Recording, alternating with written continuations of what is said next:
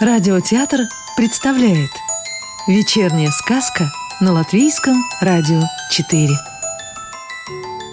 Сегодня слушаем продолжение сказки «Тайна арбузной сумочки» Евгении Рузиной и Лизы Трипсик. Глава пятая, в которой Лизузайка вспоминает про Анечку. Пирожные оказались обалденными, чего и следовало ожидать. И арбузный сок тоже – Семичита без конца гостеприимно подчивал Лизузайку. «Угощать-то! Угощать-то!» И Лизузайка угощалась вовсю. Она весело болтала ногами под столом, улыбалась во весь свой набитый рот и под конец совсем расслабилась. «А можно мне одно самое маленькое пирогитто взять домой для моей младшей сестритты Анетты?» Спросила, наконец, Лизузайка, которая уже стала осваиваться со здешним иностранным языком и немножко объелась. И, конечно, сразу вспомнила про свою сестренку Анечку, которой еще не было и двух лет. По такому малолетству Анечка не годилась для опасных путешествий в чужие города, но на гостинцы оттуда, конечно, вполне могла бы рассчитывать. «Кончито, Кончито, мы будем очень рады угостить то вашу сестриту!» Рассыпался в любезностях новый знакомый. Лизузайка поняла, что слово «кончита» означает «конечно». Она поблагодарила Семичитта, почти правильно угадав, как будет «спасибо» на арбузном языке. «Спасибо-то, спасибо-то!» И взяла с тарелки одно хорошенькое воздушное пирожное – но призадумалась. Такое пышное облако не сунешь в карман, а нести его все время на ладошке не очень-то удобно. Увы, Лизузайка не успела захватить в путешествие ни одной из своих сумочек. Можно было бы положить пирожное в шляпку, но и шляпку Лизузайка тоже не захватила. Галантный Семичита обо всем догадался и пальчиком поманил Лизузайку куда-то. Лизузайка сползла со стульчика, и они дружненько завернули за угол розового домика. Вот это да! Лизузайка даже зажмурилась. За домиком тоже росли кусты. Бескрайнее поле кустов. Но не розовых, нет. Эти кусты переливались всеми цветами радуги – потому что они были увешаны шляпками, шляпками, шляпками и сумочками, сумочками, сумочками всех цветов радуги.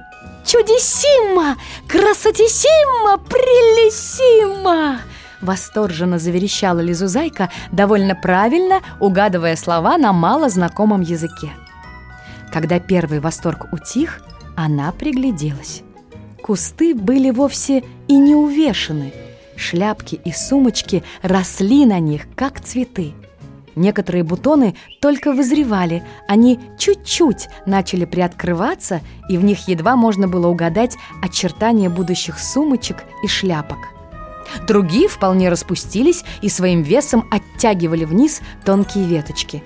А кое-где для полной красотиссимы с веточек свешивались гирлянды разноцветных бус. Наши кустито, шляпито, сумчато к вашим услугам. Пожалотте, выбиратте!» Галантно предложил Семичита, который уже так привык к Лизузайке, что забывал переводить ей свои слова. И Лизузайка завыбирала. Шляпку ей хотелось вот эту, и эту, и та рыженькая с маргаритками была очень хороша, и вот та беленькая с ромашками – Прямо беда, что у человека только одна голова. В конце концов, ей очень приглянулся голубой капор в кружевах с целой копной крошечных синих колокольчиков над козырьком. А сумочка... Сумочку она выбрала очень миленькую, в форме синенького бочоночка в хорошеньких кудрявых оборочках по кругу. В бочоночек очень удобно спрятать пирожное и, пожалуй, даже два – Заботливо подумала Лизузайка. Она легко сорвала с веточек свои обновки, потому что они уже совсем созрели и готовились свалиться в траву.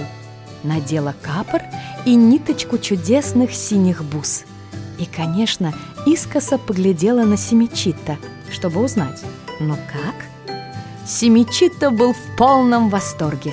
Они вернулись в палисадник, и Лизузайка шла, спотыкаясь, потому что постоянно оглядывалась на великолепные, незабываемые кустито. Глава шестая, в которой Лизузайке приходится возвращаться. Да-да, пришла пора Лизузайке возвращаться домой, потому что близилось время обеда.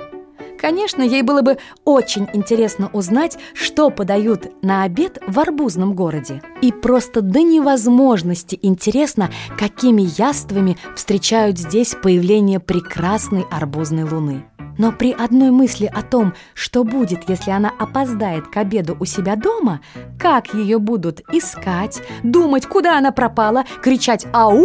и, наверное, даже плакать. При одной мысли обо всем этом ужасе Лизузайка засобиралась домой. Она аккуратно придвинула свой стульчик к столу и уже собиралась помыть чашечки, но Семичита разулыбался. «Не надо, не надо, у нас посуду не моют, у нас посуду съедают, всю до последней крошки, ведь она вся вафельная!» Тут только Лизузайка заметила, и правда, вся вафельная до последней ложечки – Немного жаль было съедать хорошенькую вафельную чашечку, а блюдо из-под пирожных вообще не удалось бы съесть за один присест. Но Семичитто пояснил, что в таких сложных случаях вызывают на подмогу арбузят. И уж они-то стрескивают все, что дают. Он вынес из домика малепусенькую коробочку, наверное, тоже вафельную, догадалась Лизузайка, упаковал в эту коробочку целых три пирожных и протянул гостье. «Пожалуйста, примите! С горячито арбузато приветто вашей сестрите Анетте!» Лизузайка поблагодарила и раскланялась так вежливо, как только можно было вообразить. Она даже сделала книксон. Это такое торжественное приседание, при котором юбочку придерживают с двух сторон за краешки подола сразу двумя руками – Дело нелегкое, но уж Лизузайка постаралась. Она аккуратно спрятала коробочку в сумочку и только тут сообразила, а как же она выберется отсюда? Ведь арбузное небо, на котором вечерами появлялась круглая арбузная луна, было так высоко. «Наверное, надо поискать лестницу», — соображала Лизузайка. «Но где взять такую длинную?» И не страшно ли будет по ней карабкаться? «Ой-ой-ой, боюсь!» – подумала Лизузайка. Она нахмурилась, накуксилась и уже собралась испортить всю обедню, заревев в голос. Но тут опять появилась фея. Она оказалась тут как тут. Ведь мы же предупреждали, что добрая фея желаний никогда не оставляет маленьких девочек одних. Тем более надолго – тем более тех, которые храбро отправляются в путешествие по чужим арбузным городам. Фея пряталась за кустами роз, но в самый ответственный предобеденный момент явилась, взмахнула своей волшебной палочкой, и Лизузайка мгновенно очутилась дома, подросла до своих обычных размеров и пожалела только о том, что не успела как следует поблагодарить замечательного Семичитта. Чего не успела, того уж не успела. Ничего не поделаешь. Она закрыла арбузную сумочку и отправилась угощать Анютку. Да, надо еще обязательно сказать, что три пирожных, шляпка, сумочка и даже бусики, конечно, выросли вместе с Лизузайкой. На уж потом мама с бабушкой долго удивлялись и обсуждали, что приключилось с девочками – Отчего это у Лизочки с Анюточкой вдруг совсем пропал аппетит? Ну так плохо пообедали, ну так плохо! Откуда же им было знать, что девочки тайно перед самым обедом наелись пирогитто или пирогиттами? Увы, пока никто не знает, как правильно это слово должно звучать в переводе с арбузного. Ах, эти вкуснющие, непереводимые пирогитта! ах, эти волшебные арбузные тайны.